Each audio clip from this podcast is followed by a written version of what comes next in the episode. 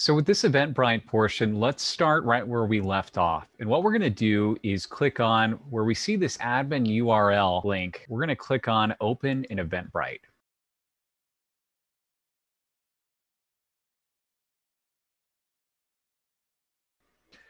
So now it has taken me to this main event dashboard for these tree care workshops I designed, right? And I kind of get all this information in front of me in terms of how many tickets have sold.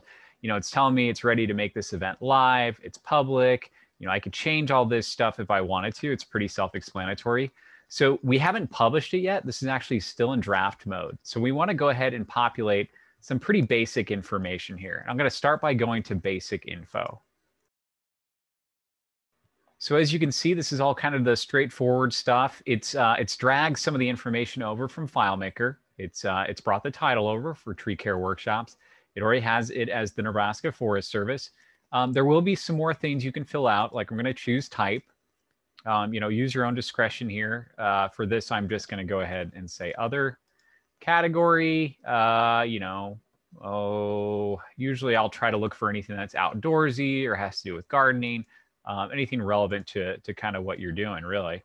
If you want people to be able to look in Eventbrite for events, because some folks will do that, this allows you to do, uh, do that. So I'm going to go ahead and type in Nebraska trees, nature, nature connection. See, and it's going to start offering me different suggestions as well. So you get the idea.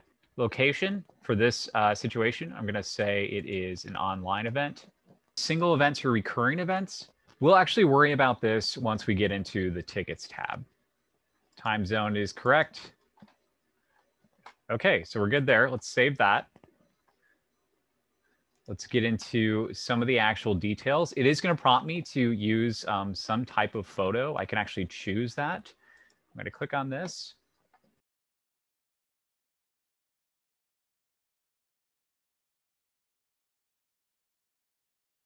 I think this is a schedule from an actual tree care workshop, so I'll just go ahead and choose that. That's going to give me my main event image. You know, obviously you want something more appealing than that. Pick a photo that's relevant to your event because that's what's going to show up at the top. Your description, here's where you're going to provide all the information you possibly can. So there are some good practices to consider when you're doing this as well. I would encourage you to even reach out to Grow, maybe one of their committee members, whether that's uh, Heather or, you know, Chrissy, and ask them for information. You know, the goal here is we want to try to make people as, as comfortable as possible. As we talked about a little bit in the Zoom tutorial, new technology, new software can be kind of intimidating. That maybe this is the first workshop they've attended online. So these are things to take into consideration when you're filling out, including all the details. It's going to ask for that, that short summary of one hundred forty characters. Right here below is where you really get into the, the nitty gritty, where you can add all the different information. You could add images if you wanted to. You could add a video and so on and so forth. You get a few stylistic options up here just for the sake of saving some time. Test elaborated or whatever. I'm going to save. Now we will move on to the online event page. Few options here. You could connect Zoom to this. I tend to skip this. What we end up doing is we'll wait for folks to sign up for tickets, and then we'll send a Zoom link out later on. Ticket. We need to make two different types of tickets, and we have the ability to do this. I'm going to go over to this, uh, these three right dots and click edit. So it's already got the Monday and Wednesday populated for us. It did bring all that information over from FileMaker, luckily. Uh, you know, you might want to consider things like available quantity. With Zoom, we try not to get too far past one hundred just because that's where you get into kind of some questionable connectivity issues. Um, you can get some lag, um, but, you know, it's pretty, pretty average for us to get about one hundred people for each workshop now. Up here, you'll have paid. You can choose donation. You know, since we said this is free, we'll stick with free. So I'm going to say these are going to go on sale today at four thirty p m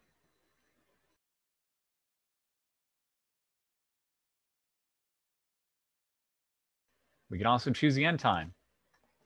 You know, we'll say they end at uh, midnight on three twenty-two. If this was an in-person workshop, it might be wise to consider things like if you're paying for lunch, you might want a head count. Take that into consideration when you're ending your sales.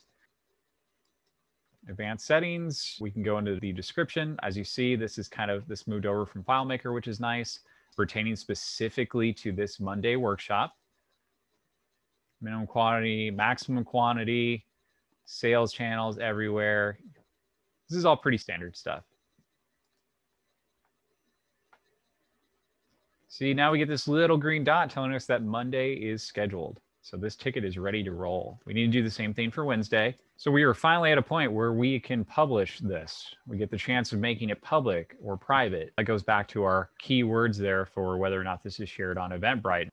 So I've published the event, and now I'm going to go to some of these other features. The most important feature you're going to need to worry about on the back end is manage attendees. From here, I can look at the orders. I could add people manually. Let's click on add attendees. This is really slick for, uh, you know, if somebody messages you and says, hey, I'm having issues getting on Eventbrite. Can you go ahead and sign me up? We'll go quantity, face value. This is a free ticket. We'll go to continue.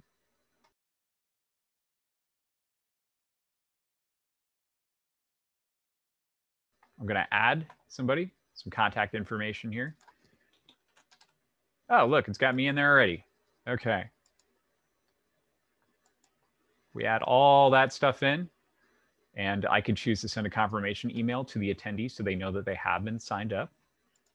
So now I'm going to receive an email here shortly telling me that I successfully was registered. So that's kind of slick. It is kind of nice, like I said, if you have people who run into issues with signing up. Um, something else we want to take into consideration, emails to attendees.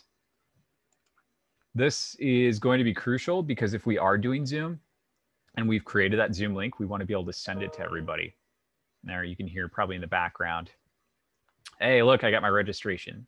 It's going to offer you create new attendee email. I'm going to go ahead and do that.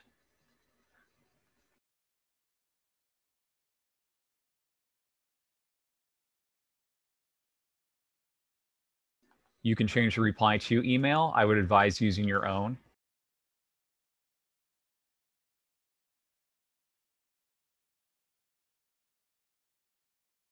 You can choose the type of attendees um, that you want to contact. I always just do all attendees.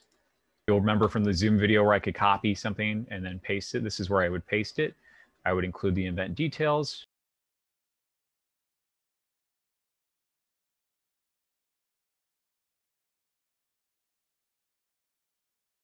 If I wanted to send a test to make sure everything looks good, I could do that.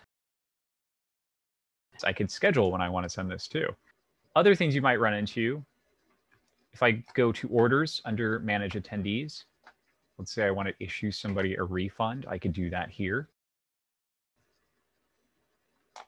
Issue multiple refunds, I could, let's say the event was canceled.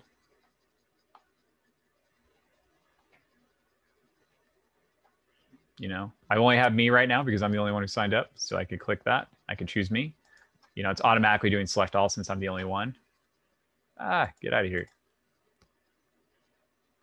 Allows you to do uh, partial refunds. We can do that. Um, let's go back so we can, instead of just doing multiple refunds, we can take a look at that.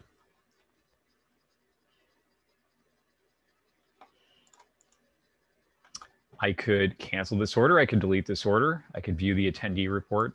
So I have a lot of options here. And, you know, like I said, it might look a little bit intimidating on the front end, but this is actually really easy to use. Um, so that's kind of, like I said, you know, that's kind of a quick and dirty approach to Eventbrite. If you run into issues, you can always contact me um, at my email address, or else contact me on Zoom and um, kind of troubleshoot what issues you might be running into. All right, thanks everybody, appreciate it.